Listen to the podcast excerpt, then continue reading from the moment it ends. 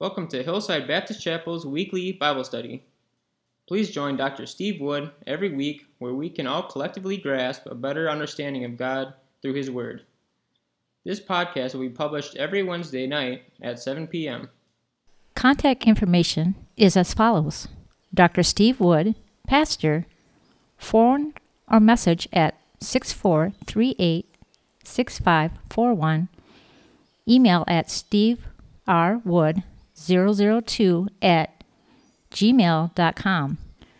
Prayer requests can be sent directly to hbcprayerlist2020 at gmail.com. Good evening, church members. Thank you for joining us in our podcast tonight and our friends as well around the world. We're thankful that you're able to tune in with us and listen to the podcast. Tonight we're going to be looking at 2 Corinthians chapter 11 verses 16 through 29. And the title of my message is Boasting. We're going to look at something the Apostle Paul is not known for, something that he does here that uh, we don't see in, in uh, any of his other letters. This is something very unusual for the Apostle Paul. But let us notice how he boasts.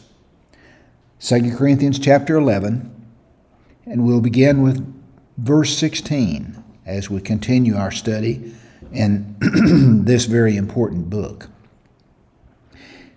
He says here, I repeat, let no one take me for a fool. But if you do, then tolerate me just as you would a fool, so that I may do a little boasting. In this self confident boasting, I'm not talking as the Lord would, but as a, a fool. Since many are boasting in the way the world does, I too will boast. You gladly put up with fools since you're so wise.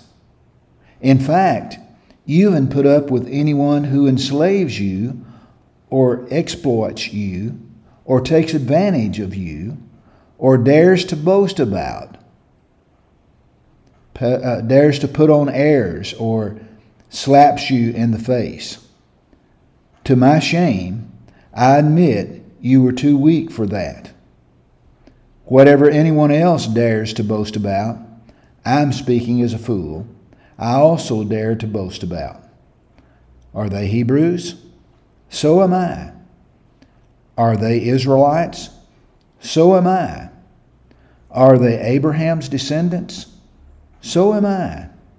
Are they servants of Christ? I'm out of my mind to do this, uh, to talk like this. I am more.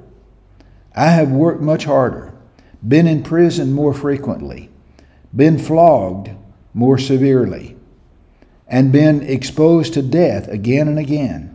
Five times I've received from the Jews the 40 lashes minus one. Three times I was beaten with rods. Once I was pelted with stones.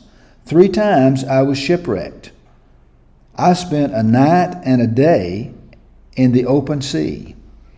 I have been continually on the move. I've been in danger from rivers, in dangers from bandits, in danger from my fellow Jews, in danger from Gentiles, in danger in the city, in danger in the country, in danger at sea, and in danger from false believers. I have labored and toiled and have often gone without sleep.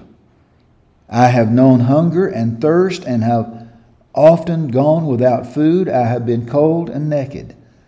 Besides everything else I face daily, the presence of my concern for all the churches. Who is weak? And I did not feel weak. Who is led into sin? And I do not inwardly burn. Father, we thank you today for the reading of this word. Very unusual, as we said at the beginning, for your servant to have talked like this. But Father, help us to understand these things that will be beneficial to us as we unpack them today and as we seek to understand what you're trying to tell us. I pray your blessings on those that are listening tonight, and I pray that all of us might have a greater understanding as we know your will and seek your leadership. And we ask this in Jesus' name. Amen. All right, tonight as we look at this, boasting.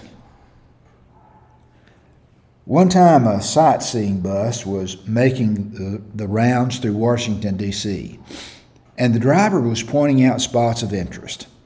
As they passed the Pentagon building, he mentioned that it cost taxpayers so many millions of dollars and that it took a year and a half to build. A little old lady piped up in Peoria, we could have built the same building for less, and we would have been, uh, it would have been completed even sooner than that. the next site on the tour was the Justice Department building. Once again, the bus driver said that it cost so many millions to build and took almost two years to complete. This same woman spoke up in Peoria we would have done it for less money, and it would have been finished much sooner. Boastful pride, right? She was proud of her city and what they could do in her mind. The, uh, the uh, tour finally came to the Washington Monument, and the driver passed by it without saying a word. The older lady shouted to the driver, What's that back there? The driver looked out the window, waited a minute, and then said, Search me, lady. It wasn't there yesterday. Pride. What the Apostle Paul does in this passage is contrary to his character. He never had any problem boasting about Christ and telling of his suffering, of Christ's suffering. But he was always hesitant to speak of his own painful experiences as a servant of the Lord. However, because of the spiritual welfare of the congregation in danger of being led astray, because of these false teachers, these false apostles, and they're bragging about how wonderful they were, he feels it is necessary to write about himself and tell them about his experience, what he's gone through. He begins this in verse 16. And in verse 17, he isn't denying the inspiration of, the, uh, of his words, but instead he is admitting that by boasting, he was being very unlike the Lord. However, he feels that he had to do this to prove his love for the Corinthians and to protect them from those attempting to lead them astray. The Apostle Paul seems to be saying, since boasting is the thing in your fellowship, then I will boast. Perhaps he had the principle of Proverbs 26 5 in mind, where it says, Answer a fool according to his folly, lest he be wise in his own conceit. These false teachers didn't seem to be ashamed to boast in order to help themselves, to make themselves look good, and to get the, what they could out of the church there at Corinth. Paul, on the other hand, was boasting so that he might help the church, not get something from them, not rob them. Up to this point, the Corinthians thought that Paul and his meekness was weakness. and that these false teachers' arrogance was power. It's much better for me to seek the praise of God rather than the praise of people. And the Apostle Paul knew that as well. On a TV show, Jeopardy, they had a category that was called oxymorons. An oxymoron is a combination of words that seem to contradict each other. For example, old news, work party, hot chili, peace force, same difference, bad luck, dull shine, new tradition, harmless sin, loose tights, Dodge Ram, bittersweet, jumbo shrimp, pretty ugly, icy hot, featherweight, freezer burn, mandatory option, ill health. You get the idea. There are many words like that, many uh, things that we could think about that that are oxymorons. You might say, "Well, Pastor, where are you going with this message?" Well, from a non-Christian point of view, who would put adventure and Christianity together? What could be adventurous about sitting in a church singing songs that are written 200 years ago and listening to a boring sermon from the Bible? Well, even listening to this podcast tonight, right? Well, Acts chapter 9, verses 1 through 16, the Apostle Paul is the subject here. Listen to what it says. Meanwhile, Saul, meaning Paul, was still bearing out murderous threats against the Lord's disciples.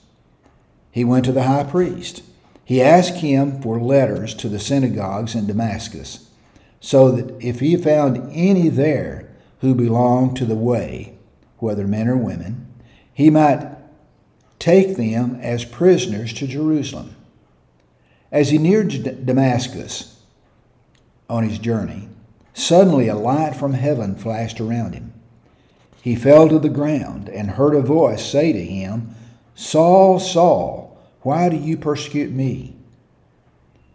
Who are you, Lord? Saul asked.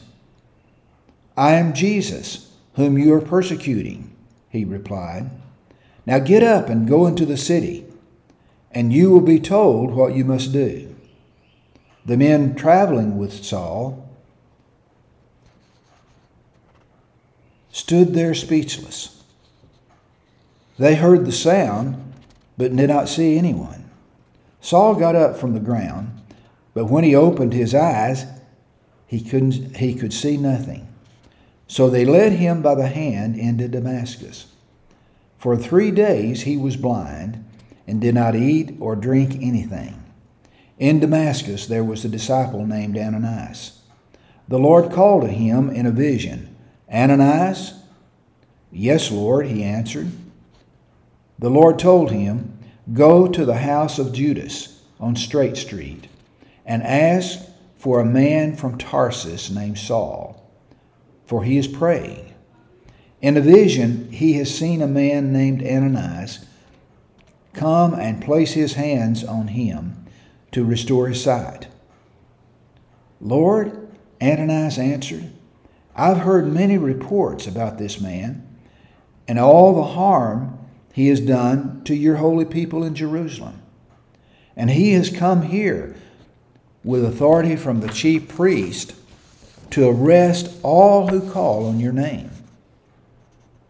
But the Lord said to Ananias, Go.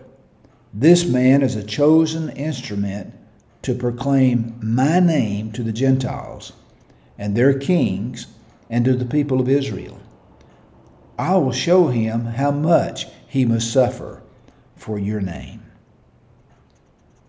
Now look at verses 23 through 28 of our text again. Are they servants of Christ? I'm out of my mind to talk like this. I am more. I have worked much harder, been in prison more frequently, been flogged more severely, been exposed to death again and again. Five times I received from the Jews 40 lashes minus one. Three times I was beaten with rods. Once I was pelted with stones. Three times I was shipwrecked. I spent a night and a day in the open sea. I've been constantly on the move. I've been in danger from rivers, in dangers from bandits, in dangers from my fellow Jews, in dangers from Gentiles, in dangers in the city, in dangers in the country, in dangers at sea, and in dangers from false believers. I've labored and toiled and have often gone without sleep. I have known hunger and thirst and have often gone without food. I've been cold and naked. Besides everything else, I face daily the presence of my concern for all the churches. Now, think about what the Apostle Paul has said here. All these things that he's mentioned, and the things that it talks about, about what the Apostle Paul would have to suffer. That's a fulfillment of what Jesus had said about him to Ananias, isn't it? Does that sound like adventure? what does the word Christian mean to you? To some, it means a stiff, upright, inflexible way of life that is colorless and unbending. To another, it may mean an exciting, surprise filled life, challenges that come every day. Let me tell you about a British explorer who had excitement in his life. He's called Sir Ernest Shackleton. He was a British explorer. He was born in Ireland in February 15, 1874. He was educated in Dulwich College and served in the Merchant Marines. He was also a lieutenant in the Royal Navy. But he is known primarily for his exploits in Antarctica. He established all kinds of records in exploring this continent at the bottom of the earth. On one occasion, while he was there, he ascended Mount Erebus, a mountain covered with ice, 13,120 feet high. On January the 16th, 1909, he determined the position of the South Magnetic Pole. On another expedition, his ship, the Endurance, got caught in an ice pack and sank. He had to leave 22 men behind, and with five companions, he made a 1,200 mile journey in a 22 foot whaleboat through the stormiest ocean in the world to South Georgia, an island off the coast of Argentina. He went there for help. After four attempts, the stranded men who had been left behind were rescued more than 10 months later. On his return trip to the Antarctic, Shackleton had a sudden heart attack and died at sea. His life was a life of exploitation, of pioneering, of adventure, of challenge. Before taking one of his trips to Antarctica, he assembled his crew by putting the following ad into a London newspaper. It simply said, Men wanted for hazardous journey, small wages, bitter cold, long months of complete darkness, constant danger, safe return doubtful, honor and recognition in case of success. The ad was signed Shackleton. Hundreds of respondents read the ad and said they wanted to be a part of that. They were ready to sacrifice all for the ecstasy of adventure and an uncertain honor. My question this evening is this Should God's children do less? Where do we go to find adventure as a Christian? Maybe a missionary like David Livingstone or William Carey, an evangelist like Billy Graham, a minister to India's slums. The adventure of a Christian life begins where we are. As we trust Christ as our personal Savior and we surrender our life to Him, it begins right here, right now. There are three unique qualities of a Christian life that makes the difference. We have a commander who, whom we can count on. We have a mission that's, that really matters. And we have an empowerment by equipment that is unequaled. Now let's look at these three things for just a moment. First of all, we have a commander we can count on. We have a leader who gave himself for us. John 15, 13 says, Greater love has no one than this, to lay down one's life for one's friend. The world offers us leaders who don't always have our best interest at heart. These people are going to serve for their own interest, put themselves first. We have a leader that we can count on to give us direction in our life. The moment we trust Christ, the Holy Spirit takes up residence within us as our spiritual compass. When we find true north, everything else falls into place. And we have a leader who offers us straight advice, strength, and peace. Now, we not only have a leader that we can count on, we have a mission that really matters. Where are you going in your life? When your life is all over, what will you have accomplished? I heard a story about a reporter who came to a construction site and found three men who were working there. He asked the first man, What are you doing? The man answered, Hauling brick. He came to the second man and he asked him the same question What are you doing? And the man replied, Earning a living. And he came to the third man asking that question, and he replied, Building a skyscraper. Christians who live a life of, of adventure see themselves as a builder. They have a vision of God's eternal kingdom and their place in it. What is a difference maker? A difference maker is an individual whose attitude, values, and actions encourage and help or in some way benefit the lives of others. We tend to think of big name Christians when we think of difference, different make, difference makers. Yet it's the faithful Christian worker who really makes the difference. General Douglas MacArthur is credited with winning the war in the Pacific, right? But you know it wasn't him. It was the privates on the beach and in the foxholes who actually won that war.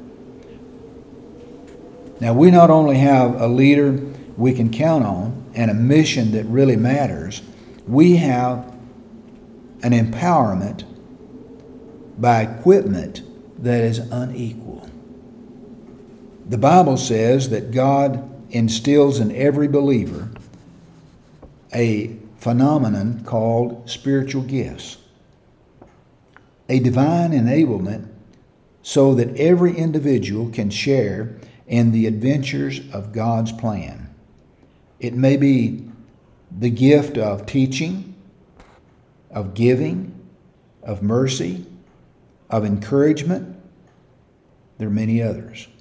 Each Christian is equipped to serve God in the place where God has placed him.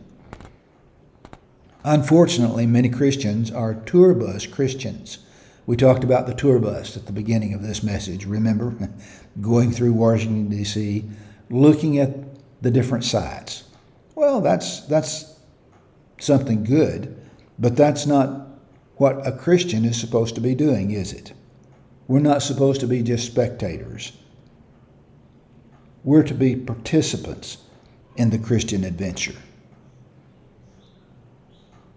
Those that are tour bus Christians are insulated from the excitement of God's work. The adventure begins when we tell the tour bus to stop and let us off. And then we pray, Lord, I want to get into the battle.